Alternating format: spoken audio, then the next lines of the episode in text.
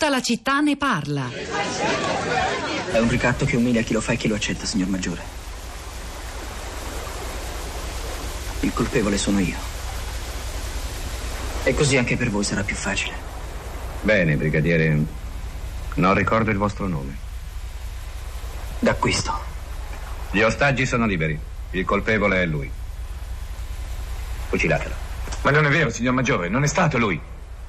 Sergente, non discutete. Liberate gli ostaggi. E fucilate il colpevole.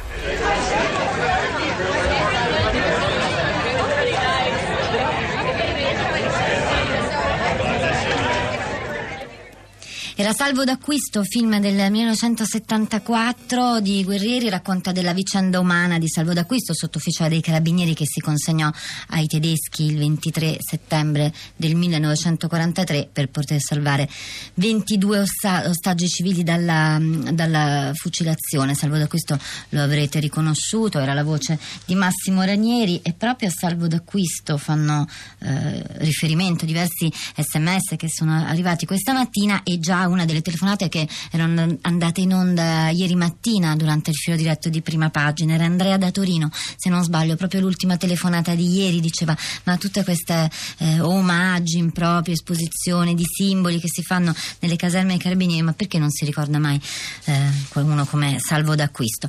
Eh, gli sms dicevo sono diversi ne volevo leggere uno che sto cercando di recuperare. Eccolo quello di Molga che dice se si perdesse anche la fiducia nell'arma vorrebbe dire che il nostro paese è sprofondato in un baratro senza speranza. Per me i carabinieri sono, insieme ai vigili del fuoco, corpi e persone in cui credo e nei quali ripongo fiducia e stima infinita.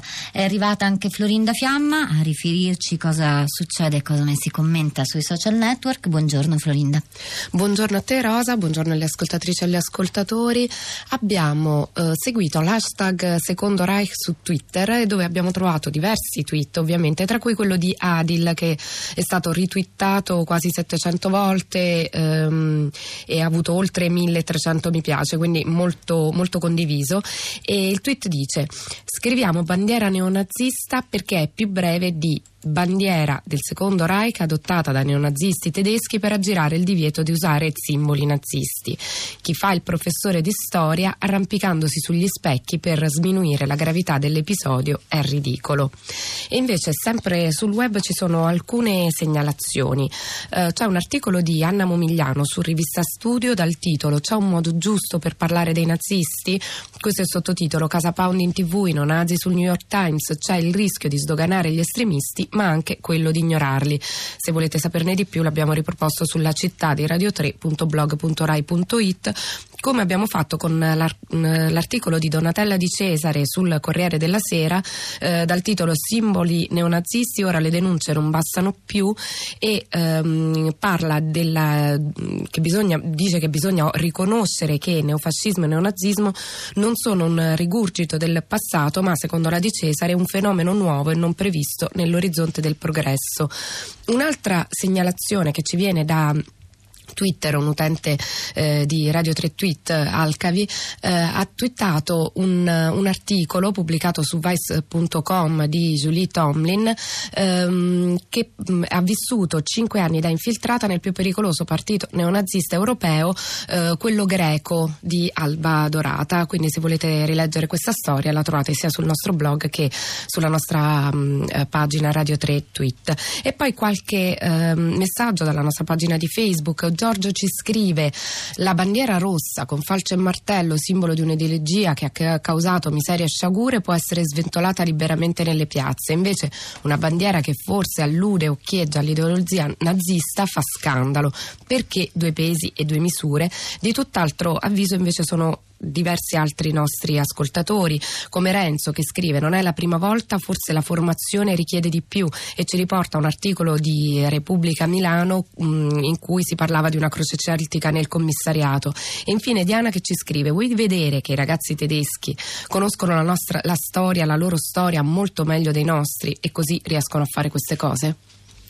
Allora, altri sms, Florinda, c'è per esempio Patrizia che dice mi capitò con una mia coetanea, 62 anni, laureata, di parlare di un mio amico partigiano ora morto. Bene, le dissi che militare a Sestiere nel 43 con l'armistizio lasciarono la divisa e divenne partigiano in Piemonte, come fecero molti altri militari. Lei si stupì, un partigiano che era militare, l'ignoranza grande anche nella mia generazione, militare uguale fascista. Eh, ci sono degli ospiti collegati con noi, il primo se non sbaglio è Alberto, buongiorno. Sì, buongiorno. Eh, da dove eh, chiama Alberto? Da San Gimignano. Senta, io volevo dire, ma quello è successo al G8 di Genova, ci si ricorda tutti. Sarebbe stato possibile se la simpatia per il nazismo, fascismo non fosse la regola all'interno di, di, di, delle squadre speciali, insomma, dei picchiatori o di quelli che vanno a mettere le, le prove, false prove per, per, per, poter picchiare, insomma, semplicemente. E poi sul sago d'acquisto davvero, proprio in onore, in onore a, a, questi eroi bisogna sentirsi in dovere di, di individuarli e, e, questi simpatizzanti. Che, che, dialogano con le istituzioni, perché il G8 fu, fu ordinato, insomma ormai è storia questa. Eh. Quindi una bandiera mi sembra almeno, parliamo davvero di quanto nazismo c'è all'interno delle forze dell'ordine. Per, per vivere quelle buone, cioè la, la, parte sana è tanta, ma però c'è quella marcia, insomma. Eh. Grazie. Qualcosa, grazie a lei Alberto, qualcosa sì, che eh, abbiamo anche affrontato in, eh, in altre puntate. Ehm, Florinda. E c'è Roberto che proprio su questo eh, argomento scrive: eh, Sarà come dice lui, però io spero di non essere mai fermato da quel carabiniere per un controllo. E, mm, e poi Christian che ci scrive: Come dice l'intervistato, si riferiva a Bolaffi, in Italia non eh, si sono fatti i conti con il fascismo e quando si cerca di storicizzare il periodo storico, i conti si fanno con la conoscenza e con la cultura, altrimenti è solo polemica. C'è anche Luisella che è collegata con noi. Buongiorno. Buongiorno. Lei da dove chiama Luisella? Io da Roma.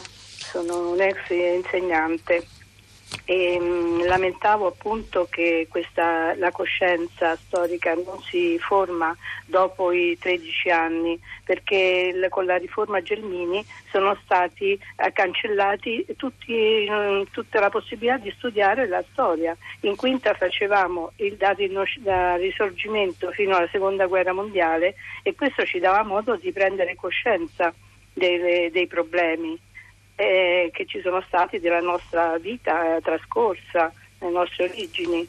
Quindi studiare i dinosauri per tre anni quasi, arrivare ai romani in quinta mi sembra una cosa folle, la coscienza si forma da piccoli. Un bambino che era venuto mascherato una volta con, eh, da hippie con fiorellini eccetera e cuoricini aveva sulla guancia una sbastica. Quello ci ha dato modo di poter approfondire eh, il tema, il problema che lo usava come un abbellimento.